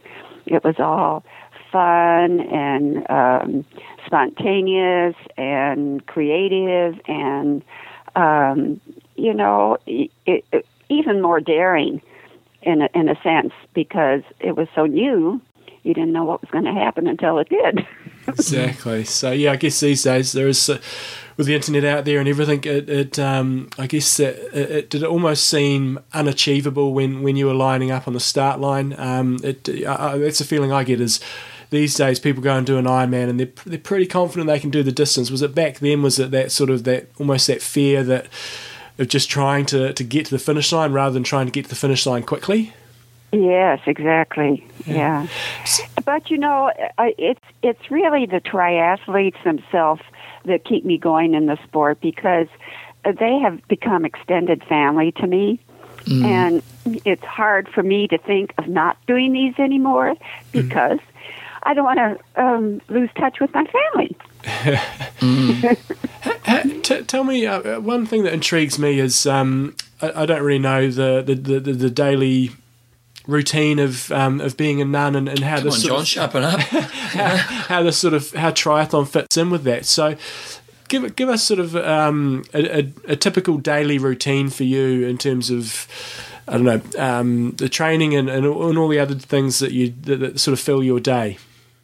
Well, uh, today uh, I started my day early um, by going to jail.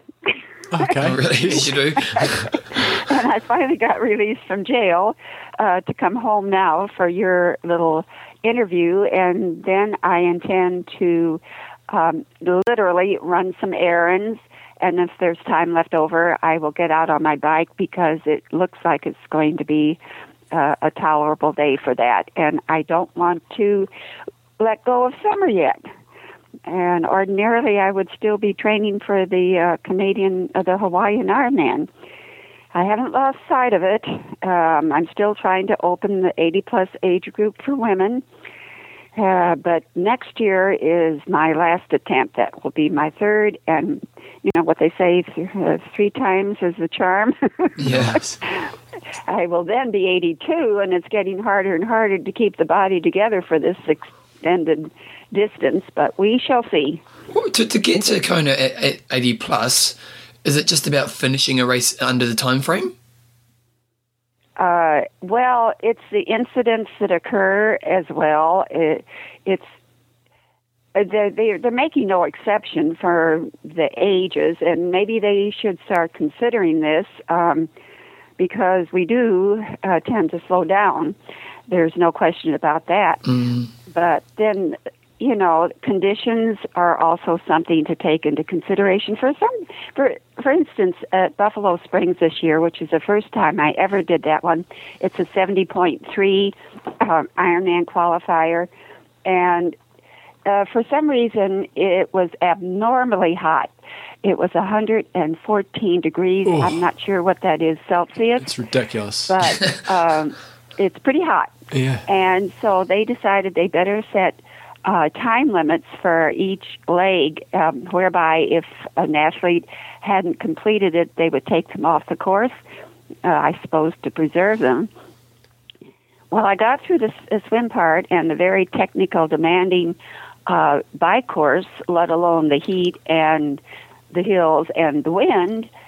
And when I got off to run, I visibly saw ambulances running back and forth. So I said, my tactics will be to walk the first half against the headwinds and then run, hopefully, with tailwinds for the rest of it and get back in. Yep.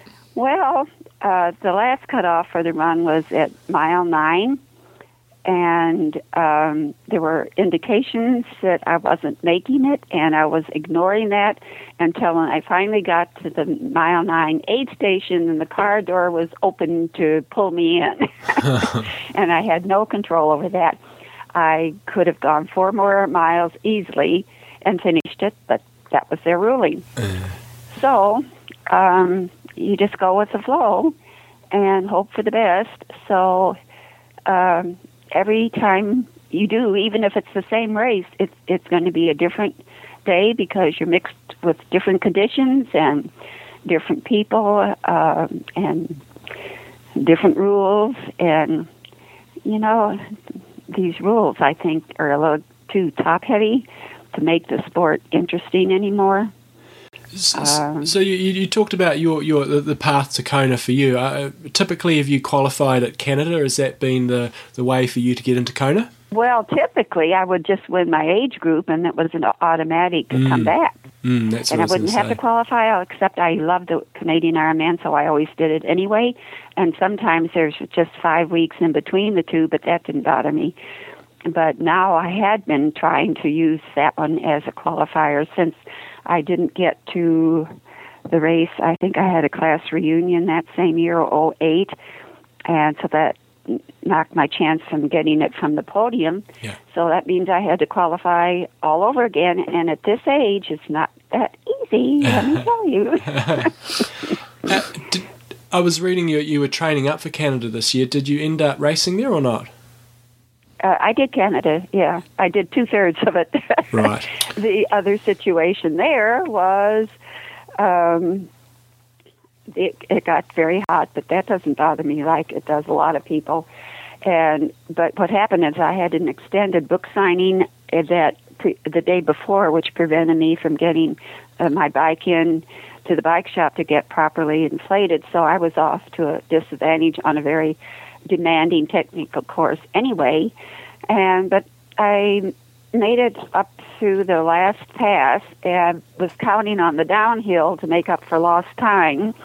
And oh my goodness, when you have to pedal going downhill, you know something's wrong. Yeah. So by the time I got the bike in, I was oh less than two minutes shy of the cutoff, and I uh. couldn't go off on the run. Hey, um, But who knows? I was spared the marathon. Maybe I wouldn't have finished that either in my condition. hey, um, you know, you've been in the sport for you know nearly thirty years. It's it's, it's a long time, and, and you know, obviously, the aging process has happened as a part of this. What what do you find? You know, once you get past kind of seventy, which is kind of crazy to think that you know doing Ironman past seventy, you know, most people wouldn't even consider that, but.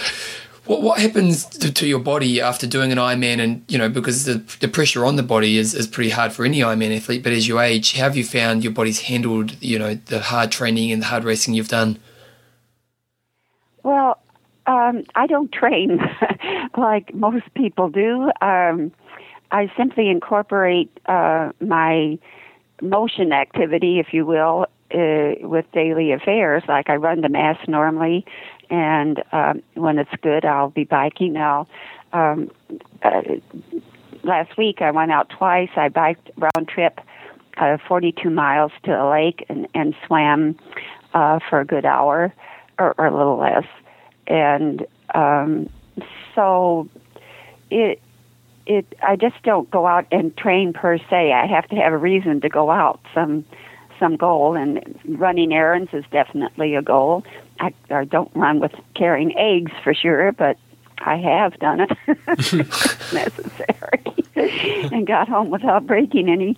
But um, I think what is with me and with anybody who gets older and is consistent in being active, you just don't have to go out and, and train yourself to the hilt because you're just in constant motion. And then when it comes time for the race, you've got a little bit left in you to give it your all. At least that's the way it works for me. What about post race? You know, an Ironman is such a demanding physical experience to go through. Um, how do you find your body handles that post race? Um, well, I might be a little sore, um, maybe a day or two afterwards, but uh, maybe even only less than 10 years ago doing Penticton, I'd be running to Mass the next day, and people see me and they'd say, What, what are you doing? I said, Well, I'm getting to Mass. it, wasn't, it just wasn't a problem. But, you know, you have to consider one thing. Uh, I don't know how the pros do it. My, my hat's really off to them because they beat their their body down to the core, mm. whereas I'm not going beyond my comfort zone, Yeah. and I think that makes a difference. Yeah. Mm-hmm. So, are you compet- or uh, Are you now, or have you been ever competitive when you're out there? Have, have you um, focused on trying to, to beat other people, or is it more just you enjoy being out there and doing it? There isn't anybody left in my age group to beat anymore, so I have to, I win. have to either beat the men, and there haven't been any men lately in my age group either. So then I have to try to beat my own time, and that gets a little difficult. but you do have a competitive streak in you. You you like. You know, if you're out there on the course and you see somebody up in front of you, you're you're focused on catching them, or are you just sort of Yeah, focused yeah, on? yeah. You've got to have a carrot on the string out there to make you keep going. Exactly.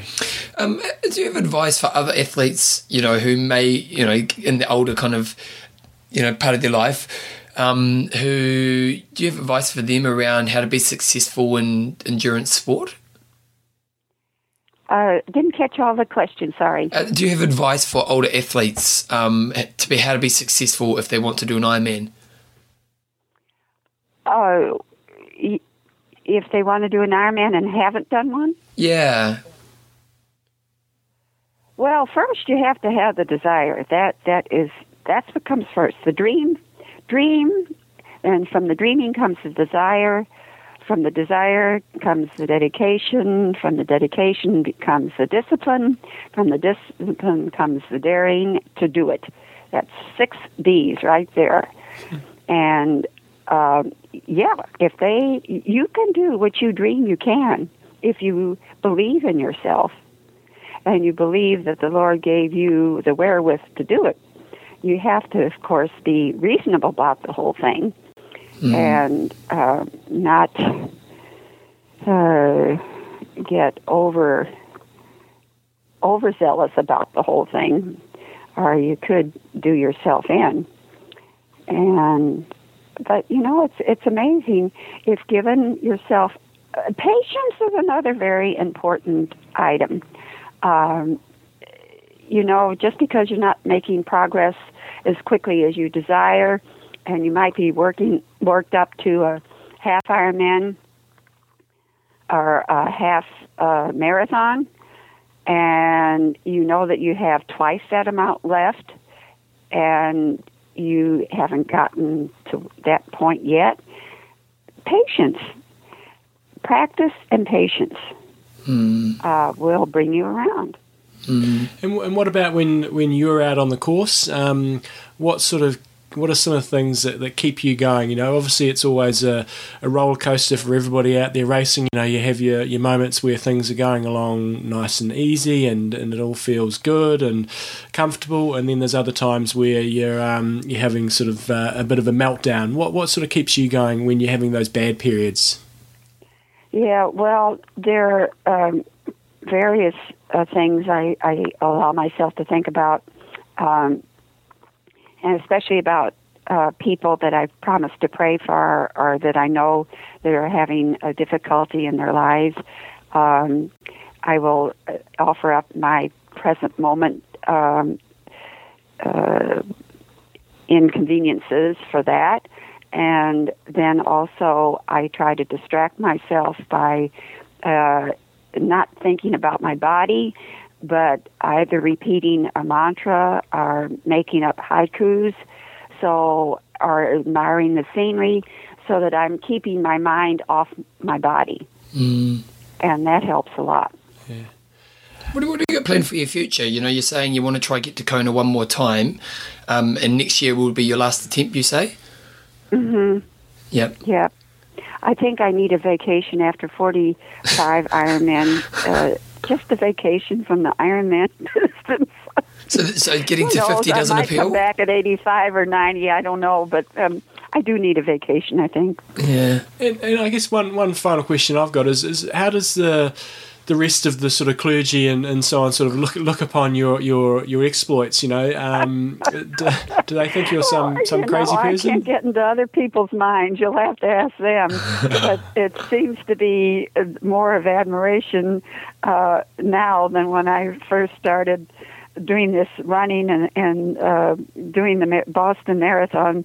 Those were pretty early on for anybody in the clergy doing something like that. But nowadays, it, it- this triathlon business has become an epidemic, and so people who don't even do it know what it what it is, and you know just accept it and think, well, it's for them, but not for me.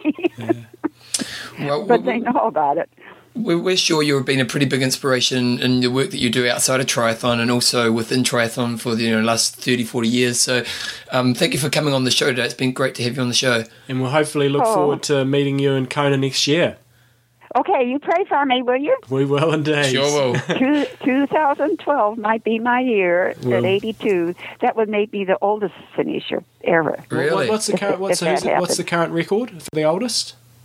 Uh, 80. Uh, uh, Robert McKeague did it in uh, 2005 at 81. 81. Wow. Bring it on. While I was opening the age group for women 85, 75 to 79, he was opening it for the men at 80. Wow. There we go. We need some parity there. So, yeah, thank you very much for your time, and we hopefully look forward to seeing you in Kona, uh, Kona next year. All right. Thank you. You have a God great bless. day. Thank you. So, what are we doing? Okay, we, we, we've started. I've just pushed record there. Take three, John. Take three. We're having a technical problem day today, guys. Having a mare. And we also had a, we had a chat to um, the guys, uh, Coach Jeff as well. Coach Jeff from te- the Coach Jeff podcast. he was having a technical mere day as well, so it's, it's not going well. But anyway, so we're recording this uh, via Skype. I'm back home, and We've changed. Yeah, he's gone home. He's in his studio, and I'm in my studio. that's right. And we're about to talk about extreme endurance. Tell me about it, John. So it's very much a Kona theme this week. And if anybody is going to Kona, if you're racing or not racing, uh, and you want to get hold of it, if everything goes well, we should have a nice bunch of samples over there. So come along and see us at Lava Java and probably have those there. Um, and we'll talk about where we're going to be during the week in a moment. Um, for those of you who are not going to Kona, you can get yourself your extreme endurance via xendurance.com. Use the code discount code IMTalk. You get 20% off. If you're going for the recurring delivery, um, you can also get discounts on that uh, using a different code, which is uh, I keep forgetting it every It's week. AD. AD. Yes. I am talking, Yes. or AD, something like that. It's AD first, basically. Yes. Yeah. Uh, and yeah, just get yourself on it. Reduce your muscular soreness, buffer your lactic acid, and in general, just get faster. It's just another reason to come and see the boys in Kona, John. You can come see us. We give you some free stuff, but hey, we know deep down you just want to meet us. How many times? How many? How much stuff do we have to give to, to try to bribe people to come and see Exactly. us? Anyway, We actually have no friends. We just bribe people. that's right. But come along and see us and get yourself some of that that stuff. okay, John. So sponsors quickly are Athlinks.com. um, um, um, um get the new results. Extreme endurance.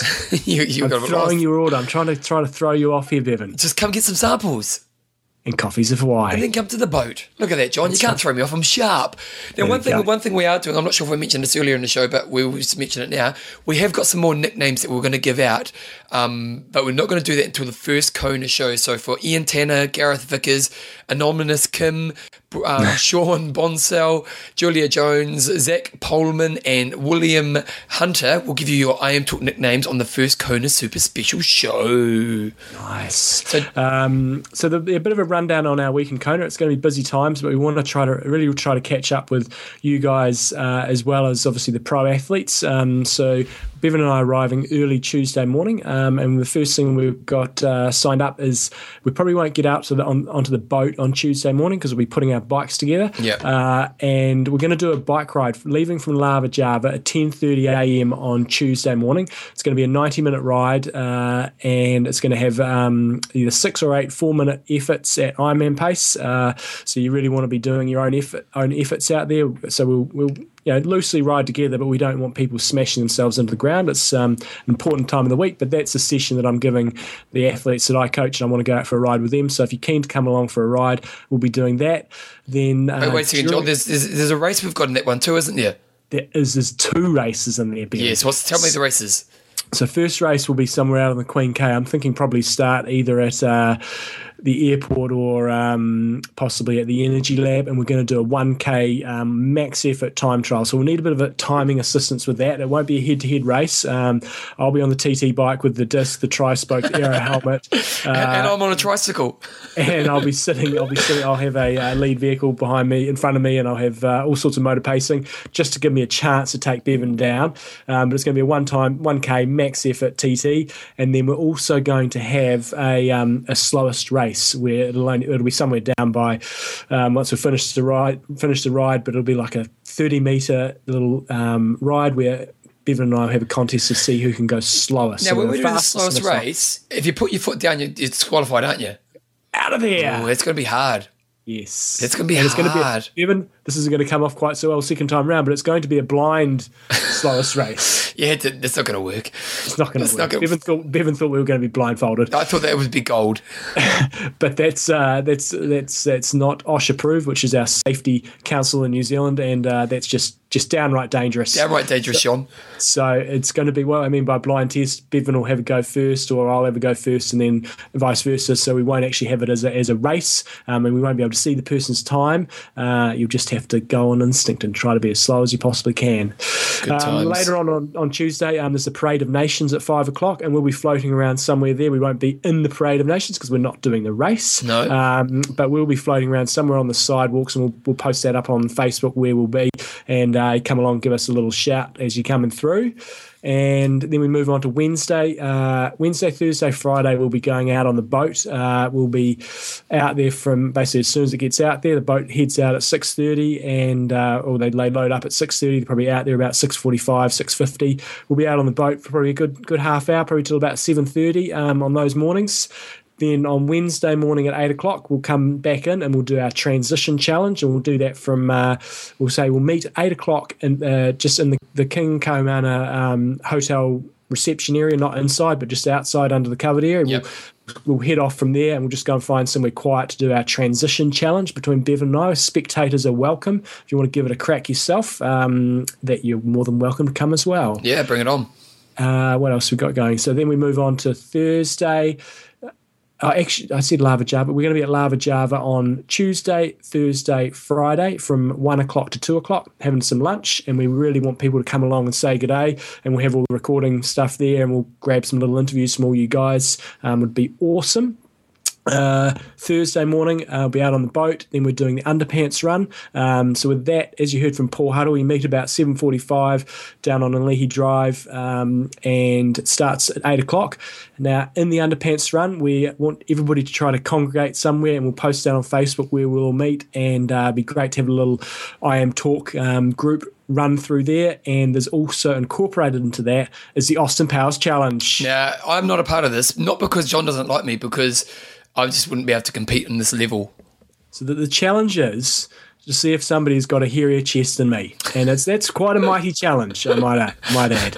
Uh, some people think they, they might be able to put up a fight. The old Philinator thinks he can put up a bit of a fight. He's not going to be there, but he thinks he can take me down. But I'm pretty confident that I've got more hair on my chest than uh, almost any other triathlete in the world. I, so I think you would be too, because most triathletes like to wax and shave, and they like that lean, no skin. I mean, no bloody hair look. Whereas you, you, you, you go the other direction, don't you, John? that's right. You don't, That's right. you don't yin with the yang. No, no, it's just straight up here. Yep. So uh, bring it, bring it on, bring it on. There'll be then, photos uh, to prove it. Yes, then we'll be, be back at Lava Java for lunch on Thursday, Friday. And this is a call out to uh, anybody who's not participating in the race. We want to have a few people joining us in the wetsuit aquathon. Yes. So what's going to happen is we're going to be starting at the Coffees of Hawaii boat. You're going to ride, swim in, and there is going to be a bit, bit of transition. Now, you're trying to get Joyce's sister involved, aren't you, John? Yeah, I haven't told her about this, so this will be the first she hears of it. Um, Katie Joyce, if you're listening, you are going to be our transition official if you're available. Um, basically, Katie, if you've got any spare time this week, we've really looked it out, really. So just just basically plan to be working with the boys all week. And so she's going to be a transition. We're going to put your IMTalk jerseys on or a cycle top of any type. Then we're going to run to Lava Java and back, which we kind of think's around 2K. I'm almost, I'm almost positive it's 1K there and 1K back, so it's 2K run in your wetsuit. In your wetsuit. it is going to be insane. So um, you've, you've got this this little challenge you're going to be playing in your mind. You know, the faster you get, the hotter you get. The faster you go, the hotter you're going to be getting as you as you're going through that run. So, uh, it I'm going to want it's not going to be a comfortable run, is it? it. It is not going to be a comfortable run. I'm going to be wanting to get that over and done with pretty Yeah. quickly. Yeah. And you know we're going to have to deal with a bit of traffic and people wandering around, but hey, it's uh, it's it's still it's serious stuff. Hey, we should have a prize. Okay, what's the prize going to be? You come, Come along, come, come along, and you can find out. uh, then we're back at Lava Java that day from one till two. So I think the main thing is is we'll be updating our Facebook page. You know, whilst we say we're going to be at Lava Java on Tuesday, Thursday, Friday, highly, highly likely we will be there. But if something massive comes up, um, which there's a slight potential it could do, um, we may just have to change our plans a little bit. But guaranteed, we'll be at the swim Wednesday, Thursday, Friday, and we've basically got those challenges on sort of at eight o'clock each morning, um, and the bike ride on Tuesday at ten thirty. Unless our bikes don't turn up, um, we will be there. I suppose the other thing is as well was, as I was saying earlier on the take five of the show that we did earlier, um, is if you see us around, like there's a lot of listeners out there, and we know we do know a few of you guys' faces and names, but there's a lot of people who we don't know. So if you see us around, don't be afraid to come and say hello. We we love meeting you guys. So come up, say hello, and if we've got a recorder with us, we'll do a bit of a microphone interview with you, and we'll get you on the show. So make sure you come up and say hello, and and you know meet the crew. That's right. It's going to be good times. It's going to be busy, busy, good times. Busy good times, John. Okay, so John, what's your goss? I can't remember what my goss. Oh, that's right. Belinda found out her birthday present again. Long story. Maybe we won't go into it now, but she basically found it in my deleted items of my um, email. So yet again, she's managed to foil another um, birthday or Christmas surprise. So you know, you know what you could do next year to really fool her? Um, yes, we, you could take her down a, a, a different path. No, no, I'm not gonna follow, tell- follow that she's going to have a surprise birthday party and then give her something else. I'm not going to tell her that story because that story is a god story. I have to come again in the future. But more, just get her nothing. That's a good that, will- point. That will screw her over. She went That's- looking everywhere on her birthday. Oh, I didn't get you anything. I'm, I'm liking the sound of that. I'm liking the sound of that. It's a lot cheaper too. Bevan, what's your got? Well, John, I'm very excited about the mighty Auckland or New Zealand Warriors in the NRL Grand Final next weekend. Do you know what's most impressive? So, rugby league, as Bevan often alludes to, is our sort of second. It's, it's like rugby's poor, poor cousin. It's a poor man's game, and I'm a leaguey. it's- I'm a leaguey. but it, it gets a lot of coverage and it's, it's fantastic. They played awesomely get in the final. But the thing is, there's three competitions sort of going on. Obviously, that's the big kahuna main prize. But the Auckland club has got them in the final. They've got their junior warriors I in the know. final. And then they've sort of got their second grade team in the second grade final as well. So it's pretty incredible performance. And uh, oh, it's good. It's, um, it's fantastic. The, the junior team in the quarterfinals, no, in the semi-finals. 3 0 or something. yeah, 63 0 Like, they just dominated the dojo. Yes. So it's um yeah, it's it's very good times. And the Rugby World Cup is cranking down New Zealand, not cranking quite so much in Christchurch, but everywhere else in New Zealand, it's absolutely cranking. And the All Blacks are going to crush everybody. We've actually heard someone who's a fortune teller who's been to the future say that we won by over 50 points in the final. So sorry, sorry Australia, and sorry your Poms, and sorry everyone else out there. But we know for a fact we're going to win by 50 points. So it's been nice for you guys to come to our country, and we appreciate it. But Well, the, the reality is the final is basically the semi final because New Zealand has got to play either Australia or South Africa in the semi finals. Providing all the other games go according to plan. bit harsh to the other we've got to countries, play- mate. so we've got to we've got to play some second-rate Northern Hemisphere team in the final. It's going to Ah. be a whitewash. peasants. Peasants. Stupid English people in their black jerseys. We love the Poms, John. We love them. Don't.